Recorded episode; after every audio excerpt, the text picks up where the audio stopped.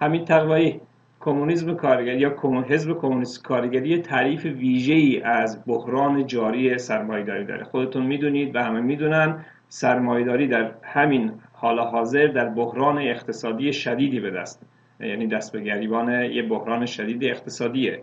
شما تحلیل ویژهتون از این بحران چیه؟ بفرمایید.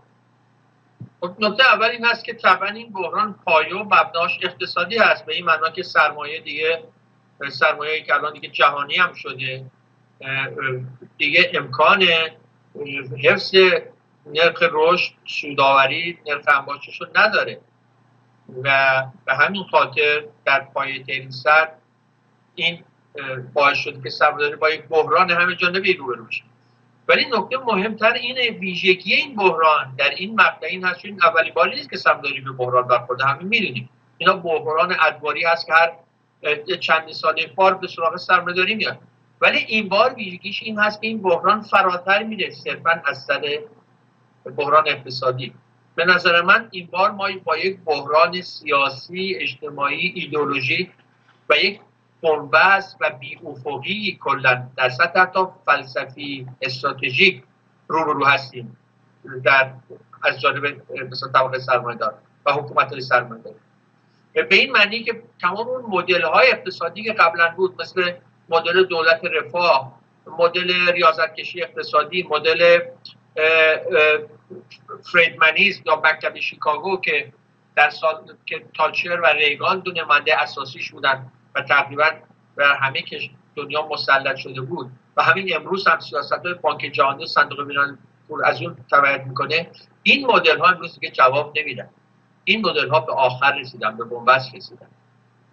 سال با فروپاشی والستی در سال 2008 به نظر من این این نقطه اوج این حرکت بود و این نشون داده شد که دیگه قابل ادامه نیست اون مدل ها اون شیوه های کار. و در تنها این بلکه امروز دیگه هیچ مکتب اقتصادی دیگه هیچ استراتژی اقتصادی دیگه مقابل سرمایه‌داری نیست. اینا واقعا اینطور نیست که مثلا فریدمنیز رفت و حالا یه اسم دیگری اومده یا بازگشتن به, به دوره مثلا دولت رفاه و دوره کینز. اون دوره ها گذشت و تمام شد. آخرین به اصطلاح راه چاره ای که سرمایه داری داشت یعنی فریدمنیز اون هم شکست خورد و اینها کاملا الان بی افق بی استراتژی از این ستون به اون ستون حرکت می‌کنه به نظر من. در سطح اقتصادیات نظام سرمایه‌داری در دنیا. و به همین خاطر هر روز بحران شمیفتر میشه. از نظر سیاسی اجتماعی هم اینها در دهه آخر قرن گذشته بخصوص بعد از فروپاشی شوروی تا امروز یک مدلی رو داشتن که خودشون بهش مدل به اصطلاح پست مدرنیستی مدل جوامع موزاییکی متشکل از مذاهب و اقوام و دار و های مختلف چه در غرب بخصوص در چه در کشورهای مثلا موسوم به سوم این مدل رو بهش معتقد بودن و این رو می‌خواستن پیاده کنن. این هم می‌بینیم که الان به چه فجایعی منجر شده در دنیا. در در در خاورمیانه مشخصا در آفریقا و بعد ترکش هاش هم در خود غرب ببینیم می‌خوام بگم اون بحث پست مدرنیستی بحث نسبی بودن ارزش ها که از نظر سیاسی اجتماعی باستاب شما در دولت های موزاییکی قومی مذهبی می‌دیدیم. اون هم به بنبست رسید. اون هم ورشکسته شد. اون هم کنار زده شد. و الان دیگه نه اون لیبرالیسم کلاسیک سرمایه‌داری به اصطلاح جوابگوه نه این نظرات پست مدرنیستی نه مدرنیسم تونست مسئله سرمایه‌داری حل کنه و نه پست مدرنیسم و به یک معنا در معنی پست پست مدرنیسم هستیم که باز هیچ فیلسوف هیچ جامعه شناس هیچ نظری پرداز سرمایدار جواب براش نداره. بس به سادگی الان اون افق و اون چشماندازی هست که فقط کمونیسم کمونیسم کارگری می‌تونه مطرح کنه و پرچم دارش باشه. یعنی ارزش های جهانی انسانی که رفاه آزادی برابری و رهایی از هر نوع تبعیض طبقاتی در محورش است یعنی جامعه که بر اساس منافع انسانی منافع همه آهاد جامعه سازمان داده بشه و نه بر مبنای سودآوری. این یک گفته قدیمی از کلاسیکی از همیشه کمونیستان گفتن که جامعه رو باید بر اساس نیازهای انسان سازمان داد. از هر کس به اندازه توانش و هر کس به نیازش. و این درست نقطه مقابل نظام سرمایه‌داری قرار می‌گیره که بر اساس سود جامعه رو سازماندهی این سازماندهی بر اساس سود نه فقط در سطح اقتصاد امروز بلکه در سطح ایدولوژی سیاسی اجتماعی فلسفی به موبت رسیده و به این معنی من فکر با یک بحران عمیق و همه جانبه سرمایه‌داری امروز روبرو هست. آیا آیا اینطور نمیشه گفت که سرمایه‌داری نوع آمریکایی به بنبست رسیده؟ چون الان چین رو نگاه می‌کنیم نمی‌دونم هندوستان رو نگاه می‌کنیم اینا نرخ رشد بالایی دارن و غولهای اقتصادی این دوره هستن که بر اساس استثمار شدید استثمار بردوار دارن سرمایداری رو میچرخونن و در دنیا هم بخش وسیعی از سرمایداری رو به صلاح اینا نمایندگی می‌کنن. آیا اینطور نمیشه گفت؟ بله حتما متفاوت هست ولی چند نکته اینجا هست. برای اینکه خود مدل چین هندوستان غیر کشورهای موسوم به بریکس که برزیل هم جزش بود روسیه هم اون زمان جزش بود و غیره چین و هند هم, هم همچنین و آفریقای جنوبی فکر کنم. اینها همون دورشون تمام شد. دوره گفتگی بریکس که مال دهه اوایل قرن حاضر بود دههای آخر قرن گذشته دهها که نه سالهای آخر قرن گذشته و دهه اول قرن حاضر. اون دوره بریکس به اصطلاح مطرح بود و همه از یک اقتصاد شکوفا صحبت می‌کردن. امروز این تموم شده. به خاطر که اروپا هم الان با عوارض این بحران سرمایه‌داری روبرو شدن و مسئله داره. همه این کشور. روسیه همینطور آفریقای جنوبی همینطور هندوستان و غیره. اونطور متفاوتن با کشور غربی این تفاوت‌ها رو باید دید. نکته دیگه اینه که ولی بچه مشترک همه اینا این هست که یک نوع جهانی تقسیم کار جهانی سرمایه است. امروز سرمایه جهانی است نه فقط به این معنا که سرمایه صادر میشه به کشورهای مختلف یا مثل دوره به از دوره جنگ اول یا جنگ دوم جهانی به امروز اینطور بوده که سرمایه های مالی در سطح جهان با هم دیگه رقابت کردن برای منطقه نفوذ و غیره. این تنها دیگه این نیست. این این چارچوب محدودی است. امروز سرمایه جهانی به یک معنا یک تقسیم کار جهانی پیش اومده. یعنی شکل گرفته. مثلا چین اساسا تولید کننده وسایل معیشتی کارگران دنیاست و از اون طرف تکنولوژی و تکنولوژی به خصوص مربوط به آیتی مربوط به اطلاعات و کامپیوتر اینترنت اساسا در آمریکا تولید میشه. یا فرض که کالاهای لوکس در کشورهای غربی تولید میشه. می‌خوام بگم یا همچنین پوشاک غیره می‌بینید که بنگلادش دونم هندوستان غیره تو این اساس جلو می‌خوام بگم یک نوع تقسیم کاری هست که سرمایه‌داری به طور ارگانیکی در جهان به هم متصل کرده. تو این شرایط نمی‌تونیم بگیم بحران فقط مال کشورهای غربی است. اگر در مقطع جنگ جهانی اول و دوم بود بله با این چین بحران های جنگ های جهانی اصلا راه انداختن. برای اینکه تقسیم کار تقسیم مناطق نفوذ مجدد بکنن در دنیا و سرمایه‌داری غرب و از اون طرف سرمایه‌داری بخش مختلف اروپا چین ژاپن و غیره وارد جنگ می شدن برای اینکه هر یک منطقه نفوذ خودشون می‌خواست. امروز این پوچ و معنی نمیده به خاطر که بس بر سر منطقه نفوذ نیست.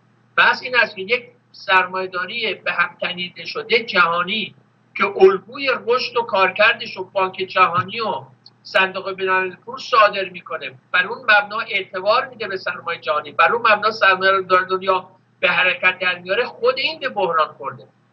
و این دیگه جغرافیایی نیست. این بحران جهانی است بخاطر که سرمایه اساسا به این معنایی گفتم خصلت جهانی پیدا کرده. و این از اون طرف نشون میده که سوسیالیسم که همیشه انترناسیونالیسم خودش رو می‌دونست. و مبارزه کارگران دنیا رو فراخوان می‌داد. مبارزه متحد شده در برابر سرمایه داری. امروز زمینه های عینی و ابجکتیو مساعدتری برای عملی کردن این فراخان و به اصطلاح نقد جهانی سرمایهداری پیدا کرده. و این شرایط به نظر شرایطی است که یک رکن اصلی ویژگی به اصطلاح بحران سرمایه‌داری در این دوره هست. یه راه حلایی هم تو همین دوره ما دیدیم.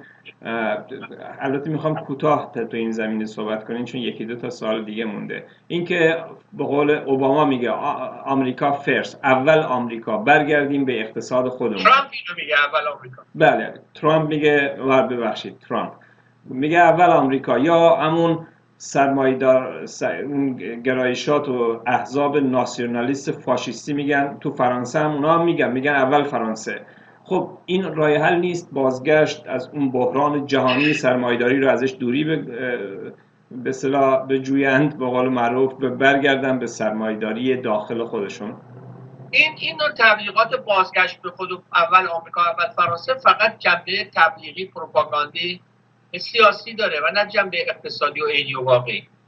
خود آقای ترامپ که اینو میگه الان خودش در رأس یک کمپانی عظیم مالی هست سرمایه‌دار گردنکلفتی در آمریکا هست که سرمایهش در اقصا نقاط دنیا داره کار می‌کنه.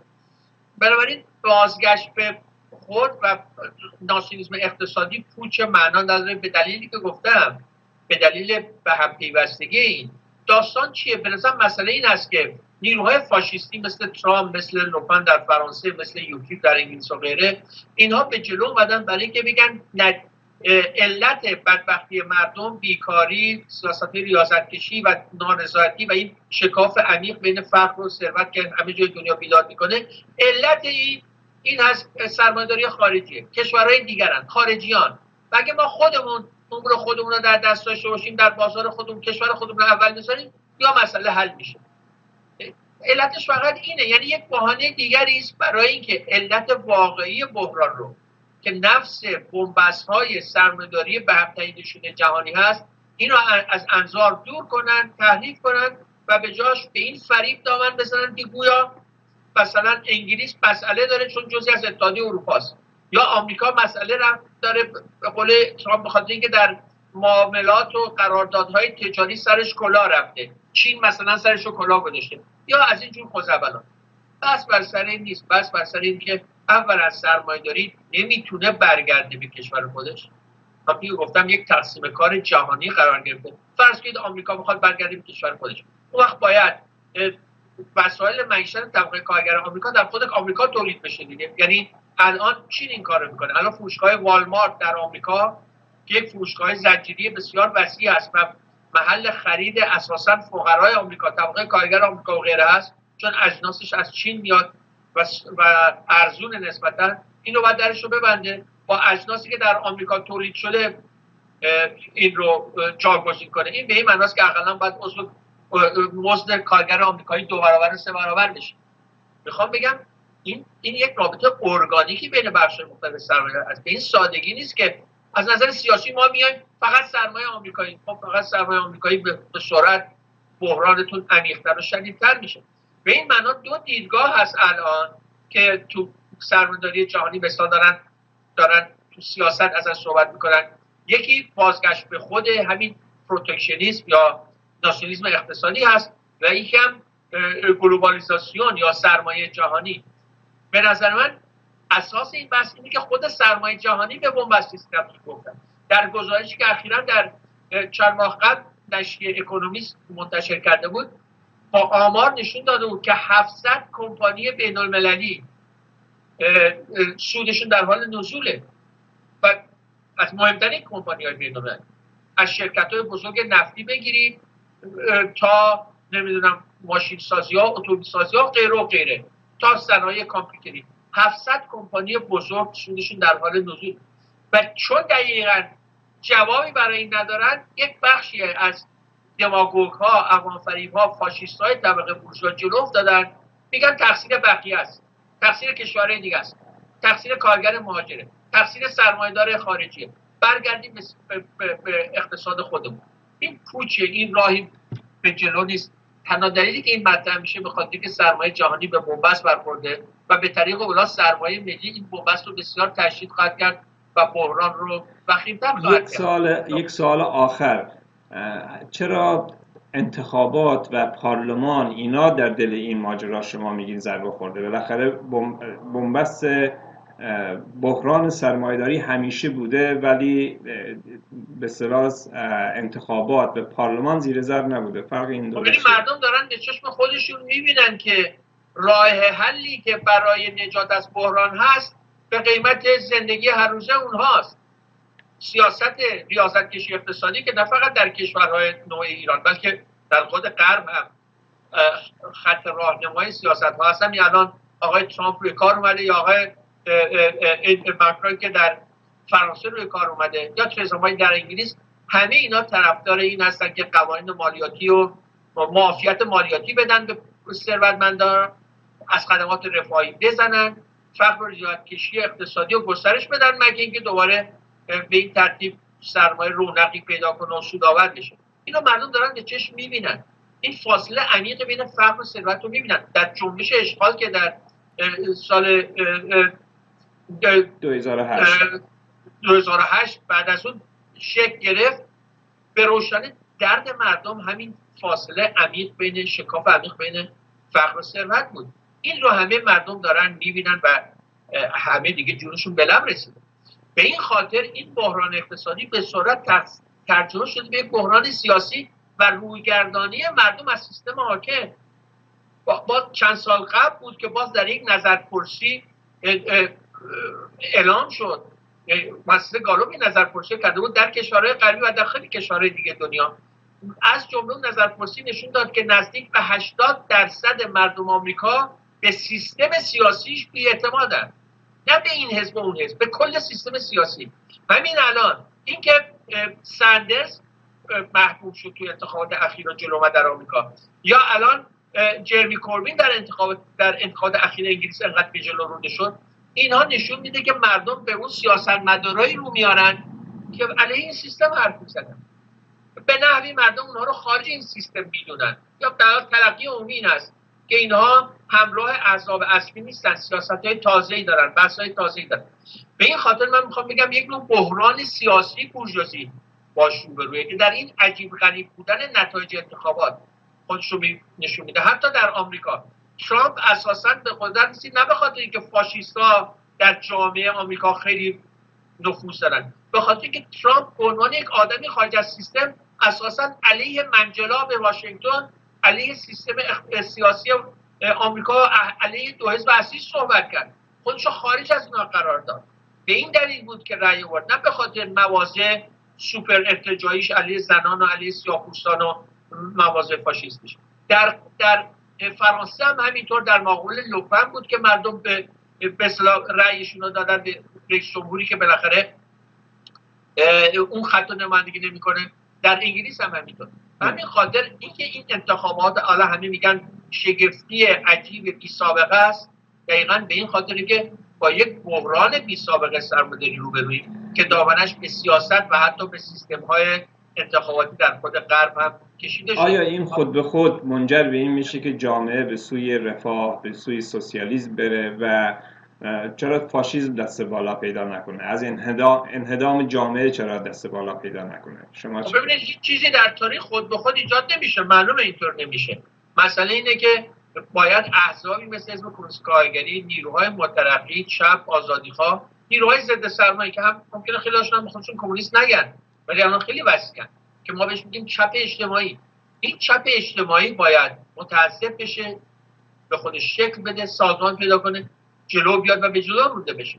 به نظر من فاشیست ها گرچه تو این شرایط بنبست همیشه تو شرایط بحران فاشیست ها هم یک آلترناتیو هستن. آلترناتیو بورژوازی هستن برای فصل بحران. ولی فاشیست ها امروز جواب ندادن دقیقا و دلایل بحران عمیقی که کل سرمایه‌داری باش روبرو هست. و به اضافه اینکه توده مردم امروز دیگه انحصار بر افکار بر رسانه ها رو شکستن. ببینید یک یک شرط مهم یک فاکتور مهمی که به رشد فاشیسم کمک می‌کنه این هست که تبلیغات در انسان خودش میگه مردم اینا میشکنن. با اتکای مدیای اجتماعی و گزارشدهی توده‌ای و اطلاع رسانی توده‌ای که در انقلابات بهار عرب هم دیدیم در جنبش اشغال هم دیدیم و امروز هم در این انتخابات می‌بینیم دیگه امکان نداره که یک فاشیسم بتونه متکلم وحده در جامعه خودش باشه و روایت و دروغ‌های خودش رو گوش جامعه فرو کنه. همین الان آقای ترامپ به مسحکه مردم در خود آمریکا تبدیل شده. به خاطر که اجازه نمیدن دروغاش پا بگیره. مردم به سرعت در مدیای اجتماعی حرفاشو بیاعتبار می‌کنن. به همین دلیل من فکر می‌کنم فاشیسم را شانس چندانی نداره. راه حل استراتژیکی این شرایط نیست. ممکنه به طور مقطعی به جلو رونده بشه در کشورهایی. ولی به سرعت مردم عقبش می‌زنن. ولی این هم هم که گفتم خود به خود نیست. در صورتی این تعرض چپ اجتماعی می‌تونه پیروز بشه که به خودش متعذب خودشو متعذب کنه چهره نماینده پیدا کنه و فعالانه در عرصه سیاست قد علم ممنون حمید تقایی که در این بخش از برنامه هم با ما بودیم